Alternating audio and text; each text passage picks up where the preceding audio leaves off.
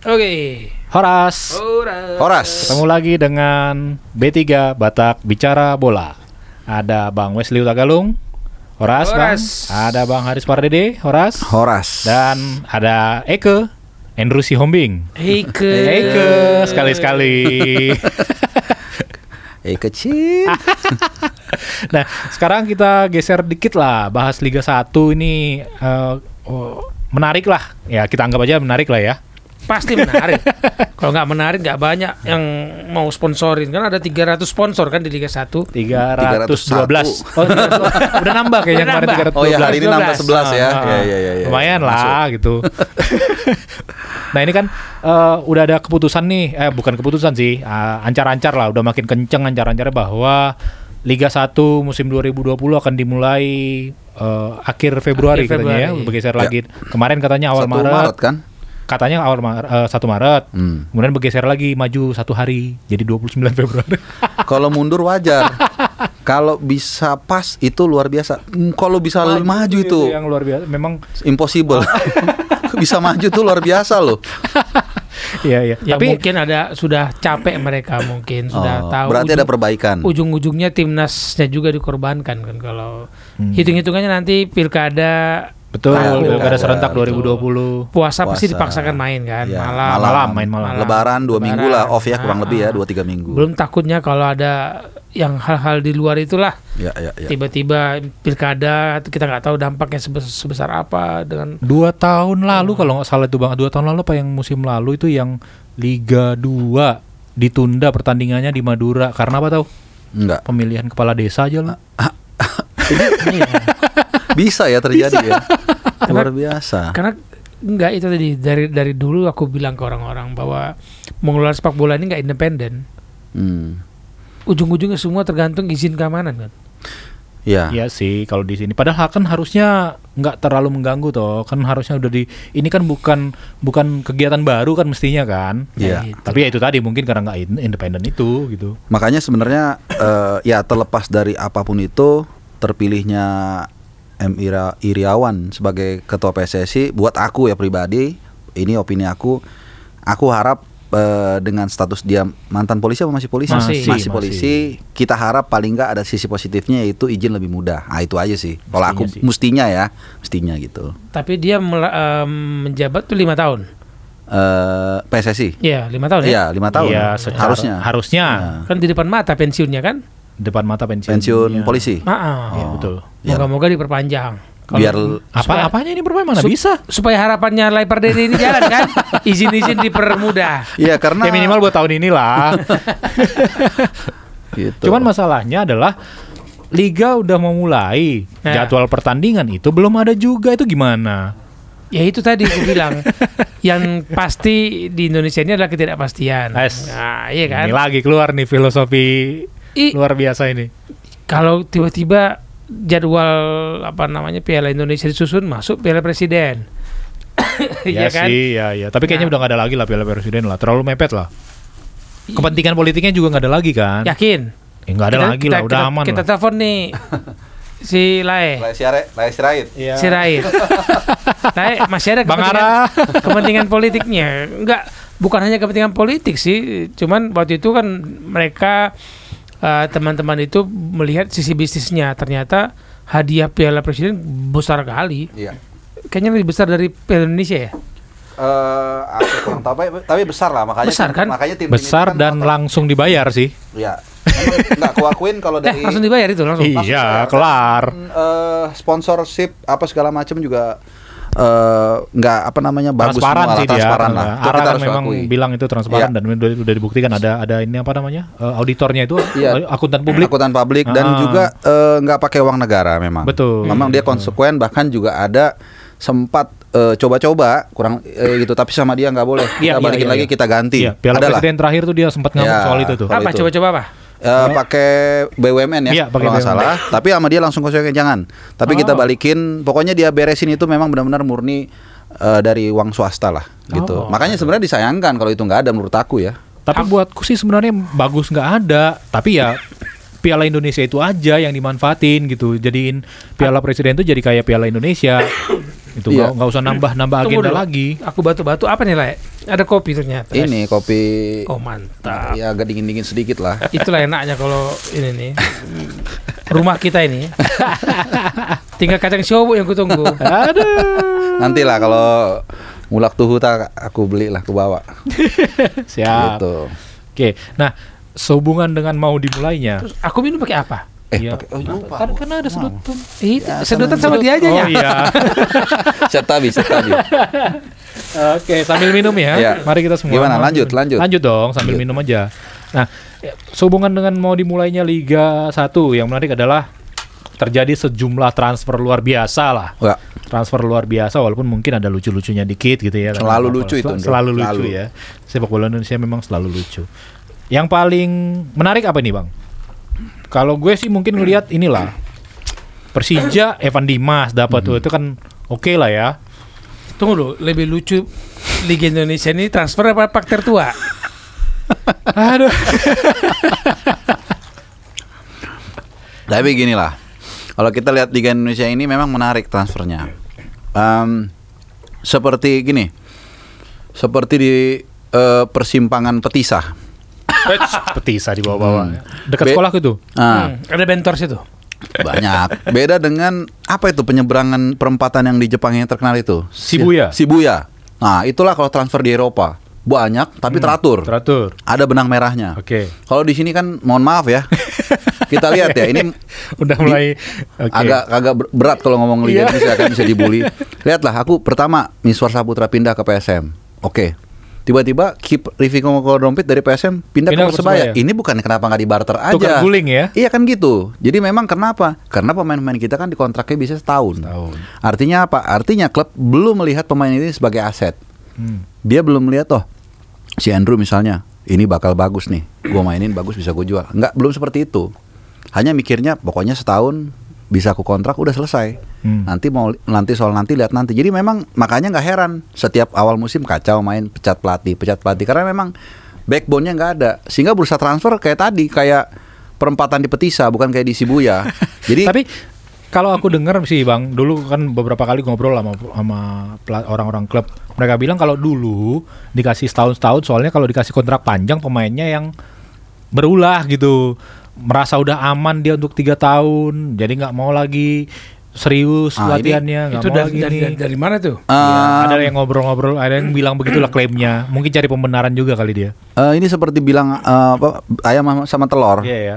Ya kita kasih satu tahun yang ini bilang minta dua dong atau tiga. Kalau dikasih tiga nanti kok. Jadi nggak memang nggak apa kayak lingkaran setan sebenarnya. Tapi ya faktanya memang itu belum dilihat sebagai sesuatu yang perlu kontrak Ya, ya. berapa tahun. Mungkin kecuali Belakangan ini udah mulai lah bang. Untuk- ya terutama untuk beberapa pemain tim muda kan. Bali United ya kalau nggak salah Bali ya. United. Banyak yang kontraknya panjang. Cuman jangan sampai kayak ya pernah ya kasus enggak inilah kemarin Persija yang musim lalu yang kayak apa namanya Sandi Suto itu yang sempat mau pindah katanya kan. Oh. Tapi ternyata akhirnya nggak jadi karena dia sendiri mungkin nggak sadar bahwa dia telah menandatangani kontrak tiga tahun. Hmm. Nah itu kan agak aneh juga gitu. Dia tanda tangan, tapi dia nggak tahu kalau dia tiga tahun. Tapi- Bahkan dia udah ngumumin dia mau pindah gitu. Tapi agak menurut menurut aku logikanya nggak masuk. Masa dia nggak tahu ta- eh, kontraknya tiga tahun Ya, sih? tapi buktinya dia udah mengumumkan dia pindah gitu. Atau dia mencoba-coba kemungkinan? Iya kan?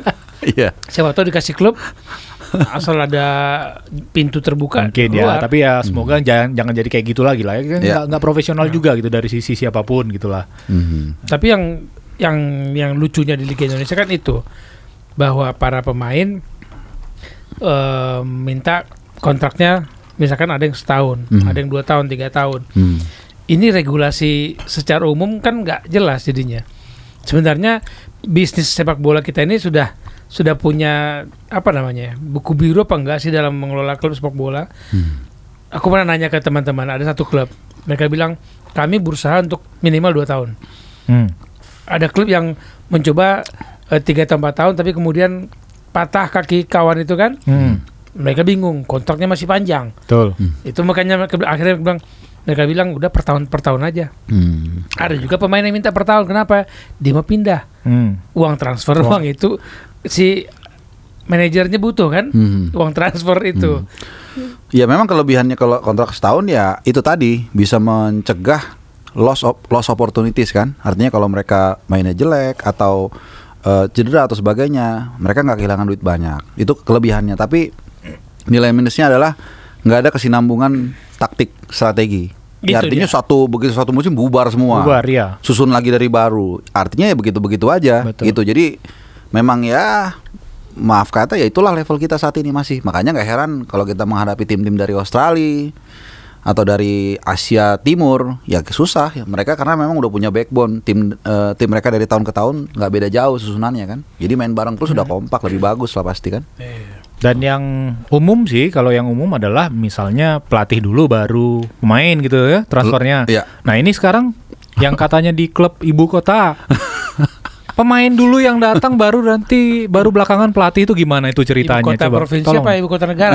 Ibu, Eh, ibu kota yang masih, sekarang masih apa- sekarang masih sekarang lah. nanti, oh, ya? masih sekarang masih sekarang itu kan agak aneh juga gitu Persija mengaku dirinya sebagai klub profesional tapi ya memang nggak ada aturannya sih tapi kan Hmm. Logikanya. logikanya adalah yang menentukan strategi adalah pelatih ketika Ya. nanti pelatih strategi yang ada di kepalanya ternyata tidak cocok dengan pemain-pemain yang sudah didatangkan ini kan berantakan lagi Ya jadi ini kayak orang mau bikin restoran atau makanan dia siapin duluan eh, bahan bakunya. Baru kok- mikirin menunya. Baru mikirin koki menu baru Menu- kokinya. ah, Harusnya menu kan- apa yang bisa dibikin dari sini ya gitu ya Ya, jadi makanya ala kadarnya kan. Jadi nggak heran tim kita ya begitu-begitu aja. Ya, Padahal isunya uang belanja mereka besar sekali musim ini. katanya sih demikian Kalau targetnya juara harusnya seimbang itu kan. Pelatih pemain itu satu satu inilah satu apa namanya strategi kan. Satu paket ya. satu paket. Jadi jangan beli pemain A B C. Ternyata pelatihnya bukan ini gaya yang cocok bagi aku gitu kan. Tapi kalau si- pe- pengalaman Bang Wes meliput dari 1930 pernah nggak ada kejadian kayak gini nih? 1928 sebenarnya. Itu bareng sama Sumpah Pemuda ya. Iya bareng bareng Budi Tomo dulu Ini kan agak aneh juga gitu. Tapi gini, yang menarik juga kalau kita lihat pola-pola transfernya. Hmm. pola transfer di sekarang itu ada yang memang murni teknis. Kalau aku melihat eh, ada juga yang untuk marketing. Kalau aku- menurut aku ya di Bali United itu banyak mar- unsur marketing menurut aku. Oh ya jelas. Lihat Nadio Argawinata, ya teknisnya juga oke kita akuin ya. Tapi kan timnas eh, Tampangnya lebih menjual lah itu ya, kan gitu Leandro ya. yang jawab. Terus Kita paham lah soal cowok-cowok ganteng itu kita paham. Gavin Kwan. Hmm. Gavin Kwan terus siapa lagi dimasukinnya si Ler Oke, Lerby Liandri mungkin teknis ya. Ya. Jadi karena apa? Karena aku lihat dia ini kan udah masuk bursa saham. Jadi perlu itu untuk mem- apa make up make up itu eh, tim gitu. Jadi ya ini menarik sih. Udah ada fenomena baru terlepas dari apa pun itu, terlepas dari udah turun harga sahamnya. Tapi memang Saham yang sahamnya itu katanya yang digoreng-goreng iya, itu. yang kodenya kodenya kayak kalian dulu kerja itu. Gitu. Jadi itulah kira-kira polanya. Ada yang tadi eh, persebaya sama PSM tukar guling ya jadi macam lah. Ini unik lah intinya sih kalau kita kita lihat pola transfer di Liga 1 ya. Hmm, hmm, hmm. berarti nggak bisa disamakan dengan negara-negara Eropa lah mungkin ya cara Ya, transfer di kita ini. Sangat jauh. Out of the box kita bang. Out of the box.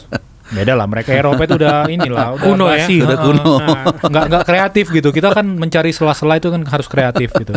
Nah yang menarik sih eh, ada beberapa pemain lah yang pindah itu yang yang seolah akan menguji eh, profesionalisme supporter. Ya. Ya katakan misalnya Konate ya. dari Arema ke Persebaya. Ya. Nah sementara kan kita tahu supporter Arema sama Persebaya bentrok nih. Ini bakal bakal gimana nih supporter Arema nanti ini kan? enggak lah udah beda beda baju beda beda lagi lah kan ujung-ujungnya kalau Konate ya main bagus orang cinta lah iya ujung-ujungnya itu kan kalau dia nyetak gol orang suka Ya bisa jadi sih kalau itu ukuran supporter normal.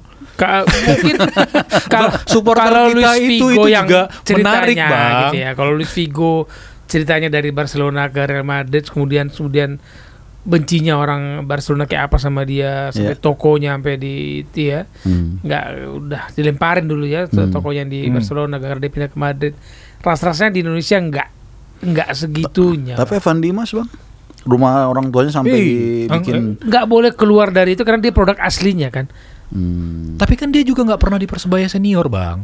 Iya, tapi kan orang bilang itu produk-produknya orang Jawa lah, Jawa Timur lah.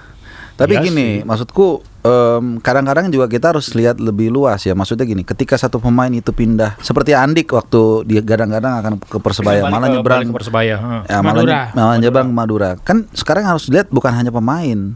Jadi jangan salahkan pemain juga semata-mata dia mata duitan. Lihat juga manajemennya, benar nggak menghargai Ya. mengharga- mengapresiasi pemain ini dengan sesuai dengan kapasitasnya dia. Nah, itu yang perlu supporter itu perlu sedikit sedikit aja kritis. Ya jadi jangan ujuk-ujuk salahin pemain, apalagi kalau kita sepakat ya pemain profesional ya bermain untuk yang membayar dia kan gitu. Hmm. Ya kalau misalnya timnya itu tidak mem- membeli pemain itu, jangan-jangan memang dia tidak menghargai sesuai ke kemampuan itu pemain kan begitu. Tuh. Itu juga. Ngomong-ngomong soal profesional bang, mungkin gak sih? Oke lah kita bahas ke ke pemain lah. Paling nggak dulu ke, ke pemain dulu gitu. ya. Mungkin nggak pemain kita ini betul-betul profesional dalam artian ya minimal lah ya kalau ketika setelah kompetisi jeda kompetisi itu nggak main tarkam gitu. Kalau pema kalau pemainnya profesional, klubnya profesional nggak? ya itu itu kan kayak Itu tadi nanti kan kan. berkait, tapi kan harus dimulai dari satu gitu loh. Ada loh pemain kita yang nggak komentar kam Hmm. saat dia masih pro masih main gitu ada. Tapi satu dua. Mhm. Tapi kan kalau tadi kita bilang seandainya kompetisinya berhenti lama, nggak ada kejelasan, Hmm. mentarkam lah dia. Oh Asap ya, dapur. kalau kalau kayak asap kemarin di perlu kan. kalau kemarin ketika di band oke lah. kita Iya. masih- Tapi ketika liga liga jalan kemarin juga tetap ada satu dua orang eh bukan satu dua lagi. Malah banyak 100, pemain yang 200 orang. 100 200 orang. yang kontraknya gimana? gitu. Udah dikontrak belum? Itu tadi kan kalau manajemennya mengikut dua tahun, nggak mungkin nggak berani main karena gajinya bulanan kan. Iya. Kalau dia main tahun dia belum kompetisi bulan Februari anggap ya. Desember dia masih out of inilah nggak ada kontrak. Ya. Ya, bebas lah. Ya jadi kalau dari kon dari tadi yang Bang Wes bilang kalau dari kontraknya kalau dia out of kontrak memang secara hukum dia atau secara etika nggak ada yang dilanggar. Iya. Ya itu nggak bisa diinin. Tapi eh, secara kul sebenarnya gini gaji mereka kan setahu aku gede besar besar lah sekarang mereka itu ya. Siapa bilang? Aku yang bilang. aku pernah lihat kontrak ya bang. Iya. Tapi iya hampir semua dalam 2000 Dua digit. Dua digit itu berapa? Pul- eh, inilah Puluhan kontrak juta ya. gitu. Bukan Eh, per, kalau bilang per bulan. Oh Bulan belum. iya, oh, Bang. gede, Kalau dua digit dapat, besar. Dua Atau- digit 11 11 juta kan dua digit juga, Bang. Ya 10 juta pun dua digit kan. Nah. Le- lebih. Kalau pemain-pemain med- tengah-tengah aja udah kisar-kisaran 40, 10 tahun yang lalu. Hmm. Itu aku lihat sendiri mata kepalaku. Jadi gini itu kontrak tertulis kali, Bang. Belum ada yang ini. kalau itu aku nggak Ah. tahu lah. Potongan-potongannya itu kan. Oh, add-onsnya kan kita aku nggak tahu. Tapi kira kalau ya ini sekedar brainstorming mungkin abang-abang ini udah tahu semua. Jadi misalnya kontraknya Andrew 1 miliar biasanya di depan tuh dibayar 100 juta 10 persen. Sisanya 900 juta dibayar dibagi 10 90 90 90 jadi kurangin lah tip-tip sedikit kira-kira gitu. Jadi besar besar sebenarnya. Jadi Besar, menurut- iya. Jadi menurut aku eh, meskipun dia sudah out of kontrak, meskipun dia tidak melanggar apa-apa, harusnya secara secara pribadi dia nggak perlu lah cari receh lagi. Menurut aku ya, kalau dia sekedar Bang, main, Hmm. tapi sorry sorry, setelah Tarkam itu kadang bukan receh, Bang. Justru kadang lebih gede dari gaji bulanan dia. oke, Seberapa tarkam itu? Bener bang, ya oh bener. Lebih gede dari gaji bulanannya kadang. Apalagi kalau gaji yang udah- bulanan, apalagi pemain-pemain yang udah punya nama loh. Sekali main bisa berapa? Kan hitungannya sekali main kan tar Tarkam itu? oke, anggaplah duitnya besar, tapi kakinya kan lebih mahal Iya, sebenarnya. Itu yang itu harus yang dijaga. nggak kan. Nah, mereka, oke kalau bayarannya besar dan itu justru membuat competitiveness levelnya dia bagus, it's okay. Tapi kan kita yang lawan ini kan nating tulus kan. Ah, kapan lagi awak gaprak gaprak ini, hantam kakinya. Bisa dia cerita ke anaknya kan. Iya. Ku hantam kaki pemain timnas itu. Nggak bisa lewat dia sama aku kakinya nggak bisa lewat. bola lewat ke orang enggak Nah, kan itu yang ngeri kan. Iya, iya, iya, iya, Itu Kalau dipatahin kakinya atau dihantam, dia kakinya setahun mungkin satu miliar. Ini kan ya maaf kata, anak pemain Tarkam itu sebenarnya. Masuk berita dia. Sekuriti. Masuk namaku di koran. Tapi matain kaki orang. Oke, kita bahas coba beberapa transfer yang oke lah. Kita khusus lagi ke transfer. Kalau Evan Dimas ke Jakarta, eh ke Persija, ini kira-kira bakal bakal kontribusi dia bakal sesuai ekspektasi nggak? Melihat, melihat kayak kemarin Evan Dimas mungkin udah terlalu terlalu diforsir tenaganya sehingga banyak orang bilang kualitas dia menurun gitu kan? Ya. Ini- Sepakat aku. Sepakat. Ini Iya. penantian. Aku aku melihat eh, setelah kemarin dia agak turun di SEA Games awal-awal pertandingan pun nggak full mainnya kan. Betul. Bilang ini ada apa tactical kepenting, kepentingan taktikah Indra Syafri tidak memainkan eh, Evan Dimas eh, sepanjang pertandingan dari awal atau emang ada kondisi yang kita nggak tahu nih yang dirahasiakan. Nah kalau cerita-cerita yang beredar dari burung-burung yang, yang terbang-terbang itu memang fisik fisik dia mengalami penurunan. Iya, memang mungkin kita nggak tahu detail, mungkin ya, mungkin juga tahu detail apa eh, kehidupan dailynya dia atau hari per hari ya. Tapi kan itu semua bisa terjemahkan di lapangan. Ya bisa aja kita nggak pernah dengar dia ada masalah, pola makan dan sebagainya, pola tidur. Tapi semua itu akan bisa kita lihat di lapangan. Minimal dari fisik lah. Kalau dari ga, apa mood bermain itu memang banyak di faktor juga. Psikis juga bisa ada masalah keluarga atau sebaliknya atau apa pun itu itu bisa mempengaruhi. Tapi kalau fisik itu bisa kita lihat larinya makin lambat, makin mungkin makin berisi segala macem. Nah kalau Evan Dimas, aku lihat ke situ arahnya. Hmm. Ada penurunan. Kalau dari skill bermain sih nggak ada terlalu berubah jauh ya. Jadi mungkin ya ada cerita tadi yang Bang Wes bilang mungkin ada cerita yang tidak terceritakan. Ada Nah, cerita itu. yang tidak terceritakan. Oke. Ya tapi itulah ya. eh, kalau gue sih ngelihatnya ya ya udahlah terlepas dari apa pun yang terjadi di musim lalu, gue rasa sih ya tahun ini bakal jadi comeback lah eh, Evan Dimas. Gue agak Semoga, agak, semoga. agak optimis sih gue ngelihat dia. Iya, apalagi kan main main di Jakarta, Hmm. expose. Jadi expose exposure itu juga ada bagusnya menurut aku. Jadi dia juga hati-hati misalnya contoh dia nggak bisa sembarangan makan karena banyak yang selalu di Jakarta. Waktu itu dia di Barito ya terakhir. Ya. Nah di Barito mungkin kotanya lebih kecil, lebih lebih bisa dia nyelap nyelip. Kalau di sini kan nggak, ya kan susah. Langsung semua tahu ya. Iya, mau Iya. mesen Iya, iya, malam-malam iya, mesen nasi goreng pun grabnya tahu wah Evan Dimas nih gitu kan. Pasti Jackmania di sini banyak lah ya. Itu dan Iya, kedua iya, juga mungkin aku ngelihat ya ja- bagaimanapun juga Persija ini kan seperti Real Madrid ya koreksi kalau aku salah. Artinya eh, tim bertabur bintang banyak di sini sehingga ini juga mungkin membuat manajemen juga perlu mendatangkan dia Iya. untuk untuk marketing dan sebagainya ya. Jadi Hmm, hmm, hmm. ya menantang lah untuk Evan, Evan Dimas yang selama ini mungkin bermain di tim yang apa ya bukan masuk Gal- Galacticos lah ya gitu jadi Ya. babak baru lah dari dalam kehidupan dia Siap. Kita tunggu ya Evan ya. Mungkin ini janjinya Bang Ferry Paulus sih. Pernah dia bilang begini. Aku mau pemain-pemain terbaik itu semua itu punya harapan bermain buat Persija. Hmm. Terus Mhm. pertanyaanku, stadionnya di mana, Bang? killer question tuh ya Iya iya iya. iya. Hmm. Bayangkan kalau stadion utama Gelora Bung Karno itu dipakai Persija setiap pertandingan, Hmm. bayangkan betapa untungnya mereka sepanjang musim. ya denger dengar kalau full house bisa 45 miliar bersih Betul. katanya katanya Betul. Gitu. Waktu Piala AFC sampai 6 miliar kan dia dapat. Om eh, pemasukan kotor Hmm. Iya kan potong satu miliaran lah mungkin ya biaya segala macam 45 Lumayan kan? Dua 2 miliar per pertandingan aja. Iya, ya katakanlah semusim full house-nya 8-10 kali ya. Hmm. Lumayan.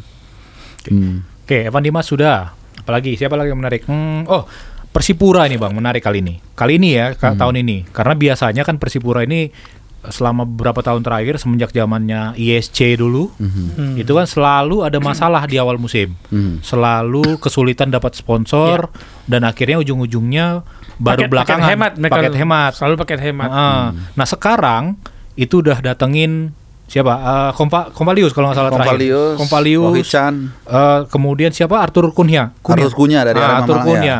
Ini kayaknya kita bisa lihat apalagi pelatih juga bertahan toh. ya si. Jackson, Jackson ya. Iya, Hmm, Jackson Tiago ini. mungkin disingkirkan Nah, lagi. makanya. Datang datang tengah musim bawa tim ke atas kan itu emang di situlah ininya dia. Akan jadi seperti Rumah. apa nih Persipura musim 2020, Bang? Ya kalau kita lihat memang terakhir mereka juara berapa? 2004, eh, 2000 sebelum 2015. Udah lima Hmm. tahun lah mereka nggak Ya. juara kalau nggak salah ya. 15 ya. Eh 15 ya? Iya. Nah, ya Persipura kan sebenarnya nggak pernah kehilangan kehabisan talenta ya.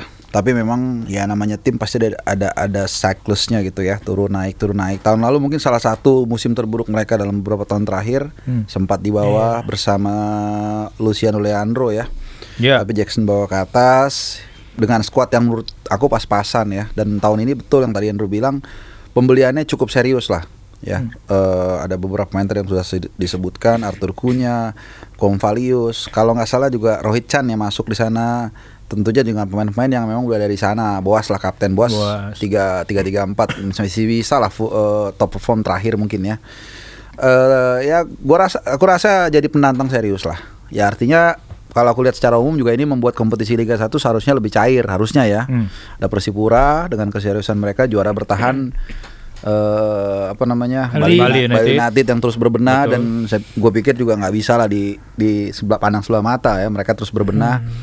Persija Eh, bergeliat Persija itu. juga bergeliat. terus Persib. Persib juga selalu lah eh, setiap musim dan Madura United mungkin ya. Madura ya Madura United beberapa- me- memang musim lalu dia eh, ngumpulin pemain bagus-bagus tapi ya, di awal aku udah udah udah udah analisa secara natural kan mengumpulkan bintang menyatukan dalam musim kan gak gampang. Nggak gampang, betul. Ya tapi mereka kelihatan memang punya kelihatan lah skill individu itu bermain sehingga mereka bisa di papan atas tapi belum juara. Jadi ya Paruh pertama bagus ya. Selalu Bagus, bang, selalu kan di 1-2, 1-2 bahkan. tiga musim terakhir ini bahkan kalau nggak salah dua musim sebelumnya itu selalu jadi juara paruh musim kalau nggak salah. Tapi setelah itu langsung menurun lagi itu kebiasaan Madura. Hmm. Madura kayak mereka kayak nggak punya belum punya sebagai tim belum punya mental juara Iya, gitu. gue setuju. Ketika di atas limbung. Ya. Itu itu masalah dia. Karena kan kalau mental juara kan kayak Schumacher kan. Diikutin terus itu di peringkat kedua terus begitu dua putaran terakhir Ah, gitu dia salib. yang ini. Nah, kan kalau ini kan kebalikan nih di atas dia malah kagok ya. Jadi Betul. lumayan lah ada sekitar lima tim yang kelihatannya punya kans juara dengan kehadir dengan tadi berbenahnya Persipura gitu. Hmm, hmm. Nggak nambah sama ini tim ibu kota juga yang katanya tim ibu kota. Bayangkara keren loh bang. Iya, ada Bayangkara ada juga. Ezekiel masuk Ezekiel dua sel dari Persib kemarin Iya. begitu tajamnya dia. Ya Arema juga sebenarnya juga ya bisa lah. Tapi Arema, Arema sih agak ragu banyak sih. ini ya karena belum terlalu kita Betul. lihat transfer yang benar-benar serius ya. Betul. Ya Bayangkara oke lah manajemennya rapi segalanya. Jadi motivasi pemain juga aku dengar-dengar juga sangat nyaman. Mereka main di Bayangkara itu nyaman. Ya Dan karena gajinya aman juga ya. nggak mungkin Paling- aman paling lah bang. Kita mah Bo- nggak bonusnya enak itu. bonusnya juga paling aman. Sambil makan malam katanya baik-baik kawan-kawan kita itu di lapangan ngasih ngasih bonus sih ya ya. itu dia makanya. Kalau menang tuh Kapolda wajib kalau nggak salah sih. Itulah enaknya. Jadi Itu. setiap setiap partai away Sel- kayak jadi tuan rumah mereka. tuan rumahnya Kapolda sana kan. Oh iya. Jadi bukan away sendiri itu. Tapi kira-kira kalau Bayangkara dengan Ezekiel Das- eh, dua sel gitu ya akan memberi kejutan nggak seperti ketika mereka jadi juara? Hmm, mungkin kalau ya kalau kita bicara juara mungkin terlalu dini lah ya. Tapi mereka salah satu kontestan di papan atas iya. Eh kalau kita lihat musim lalu kan menurut aku finishing jadi menjadi menjadi masalah ya di lini Iya. belakang. Betul. Aku rasa Mereka terlambat nyari striker waktu itu udah Iya. udah habis toh eh, striker yang lokal udah habis makanya akhirnya datengin si Matos. Zumafo. Eh, oh Zumafo, Zumafo, ya. Foto Nah, dua musim lalu lah. Eh, Ya, iya kan? ya, ya, ya, ya. Hmm. Habis, habis juara Tapi, kan. tapi sebenarnya membe- membedakan si Bruno Matos ya. Bruno Matos. Iya. Oh, iya, Ah. Matos ya. Itu kan dia dapat durian runtuh sebenarnya. Bruno Matos sebenarnya memang bagus. geser dari ini kan, Dari Persija, Persija. karena memang ya kita lihatlah sih Mik memang nggak bisa digoyang lah di situ. Ya, betul. Dia pindah ke Bayangkara dan kelihatan kelihatan sekali lah motivasi dia itu untuk main itu sangat luar biasa. Apalagi tadi seperti Lae Andrew katakan ada si Ezekiel eh, seorang predator. Em, ya papan-papan atas aku rasa sih bisa lah mereka. Cuman pertanyaanku ya, nama-nama yang kita sebut pernah besar, pernah kuat, masihkah mereka berada di puncak performanya? Siapa nih si Ezekiel itu? Ezekiel, Dua sel sih Si- kayaknya masih, masih deh. Kalau kalau dua sel masih. Ezekiel. Konate kemarin memang agak sempat sempat agak nggak nggak lima sebegitu tahun, ekspektasinya, tiga tapi tahun mungkin tapi apakah dengan persaingan sekarang masihkah nama besar mereka itu di puncak performanya itu yang kutunggu sih. ya ya itu ujian lah buat mereka. Tapi kalau aku yakin sih dua sel sih masih lah bang. Dua Masih. sel masih. Dua sel masih. Konate, Konate musim lalu di Arema musim lalu lumayan loh. Ya lumayan tapi kan nggak seperti standar dia ketika awal-awal datang ke sini gitu Oh, waktu kan. di Persib Ah, ah, betul. macam ya. Ya biasa pemain kan ada kadang-kadang Ya. turun-turunnya juga. Tapi masih sekali. masih di level oke lah. Yang juga ini adalah yang perlu kalau tadi dipertanyakan soal kualitasnya mungkin salah satunya Dutra ke Persija Ah, gitu kan. ya, itu. Nah, itu kan Dutra toh di Persebaya juga ya biasa sebenarnya aja, biasa lah, aja biasa gitu. aja. Dan usianya pun udah berarti 36 37. Ah, Tiga enam ya? Berapa? Ah, ah. Ya, sekitar segitulah. Ngapain Persija Iya, datangin pemain? Cari pelapis lah. Iya. Ya, kan. Untungnya mungkin karena dia juga udah WNI kali ya. Jadi Ya, nggak nggak mungkin, memenuhi nggak kuota. nggak nggak ini ya ngerusak kuota mungkin pemain asing. mungkin Ya, itu ya, pertimbangannya. Eh Sandau masih ya? Nggak tahu. Sandau. Sandau backnya Persija. Oh, Masih kan? ma- masih kan sama Nggak- si nggak ada kabar-kabar pindah Nggak- ya? nggak ada, nggak ada. Hmm. Belum tahu. Iya iya. Sampai sekarang sih belum lah. Mhm. Tapi gue sih lebih seneng sih kalau ketika ngelihat nanti misalnya Persija ngasih kesempatan banyak buat pemain kayak ya pemain lokal lah, Ryuji. Harry Hersus sebenarnya Her- tuh gua kalau gue lihat musim lalu itu eh, perf- di setengah musim ke atas itu improvementnya sangat luar Dia biasa. ngasih warna yang berbeda kok ketika Yes. dia main, gaya mainnya memang beda Iya. sama mainnya digantiin.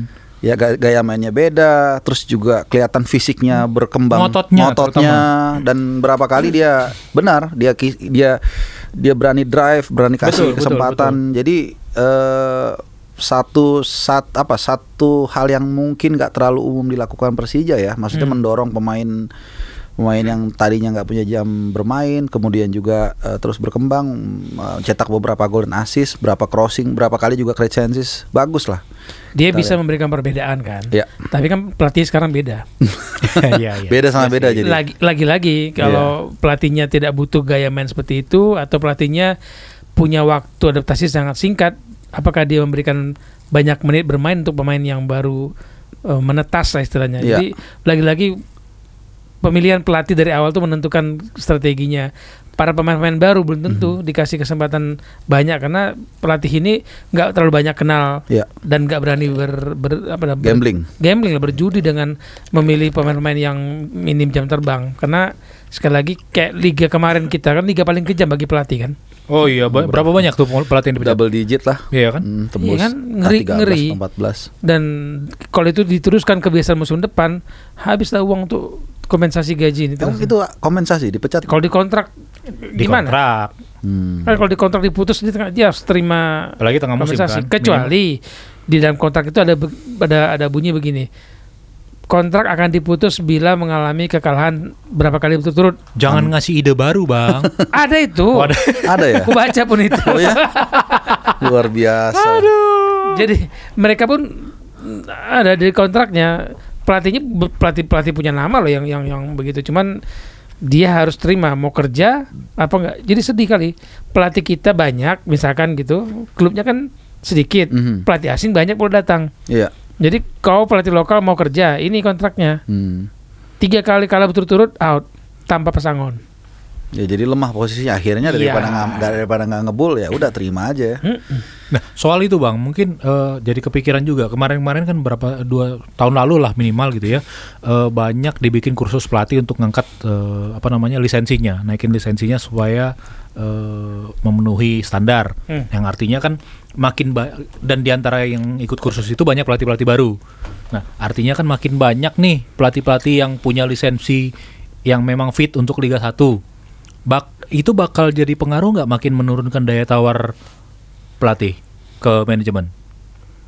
tergantung budaya yang kita bangun juga ya bagus banget pelatih kita ditingkatkan kualitasnya Betul. jumlahnya dibanyakin Hmm. tapi klubnya kan nggak nambah Ya. memutar-mutar situ aja Nah, tergantung lagi kita nih mau, mau ngarahin ke mana misalkan kalau ada pembatasan pelatih sendiri juga harus upgrade kalau dia bisa bahasa Inggris kan dia bisa melirik Klub negara luar. sebelah Oke. mau Singapura mau Malaysia atau apa kalau memang dia punya kualitas nah di federasi ada nggak pembatasan misalkan klub-klub misalkan eh, boleh memilih pelatih asing dengan standar ini ini ini supaya disu- dipersulit gitu pelatih asing masuk sehingga pelatih lokal tapi ujung-ujungnya yang kita mau ini apa nih Ya. aturan atau kualitas yang kemudian lahir Hmm. bayangkan kalau misalkan Persipura nggak bersama Jackson apakah Persipura sama seperti sekarang Mm-mm. Jackson pelatih asing Betul. misalkan eh, Rene Albert Ya, apakah Robert kemudian Iya, ber- kemudian itu kan kemudian yang kalau asing dibatasi oke, tapi apakah pelatih kualitas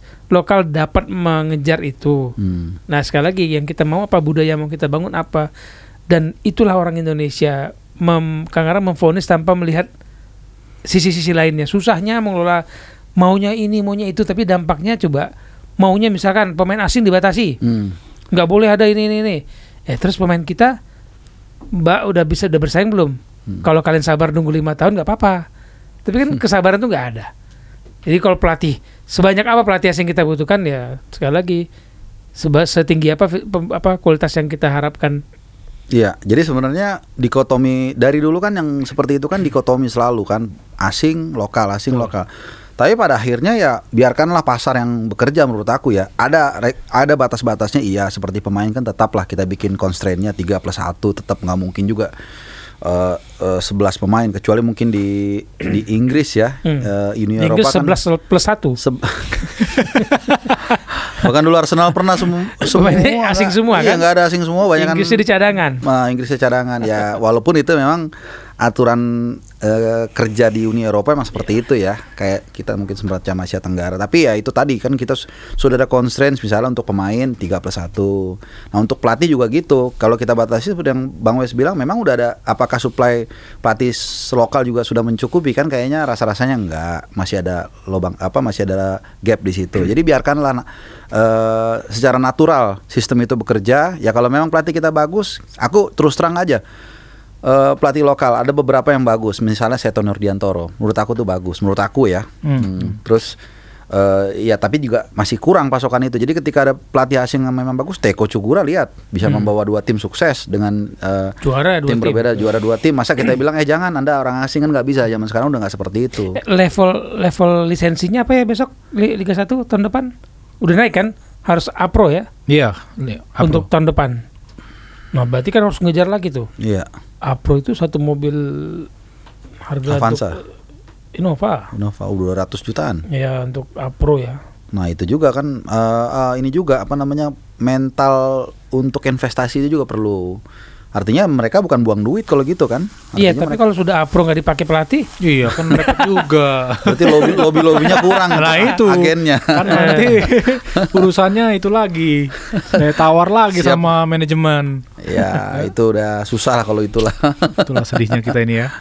Oke, kalau begitu kita lihat nanti bagaimana dampak pe- transfer-transfer Liga 1 ini ke klub masing-masing. Semoga semuanya mendapatkan hasil, tapi nggak mungkin juga semuanya mendapatkan hasil sesuai diinginkan. sesuai hasil yang di itulah Kerja kerasnya mereka. Sesuai, ya. Oh, sesuai hasil hasil tidak mereka. mengkhianati kerja Kerja keras gitu ya. keras.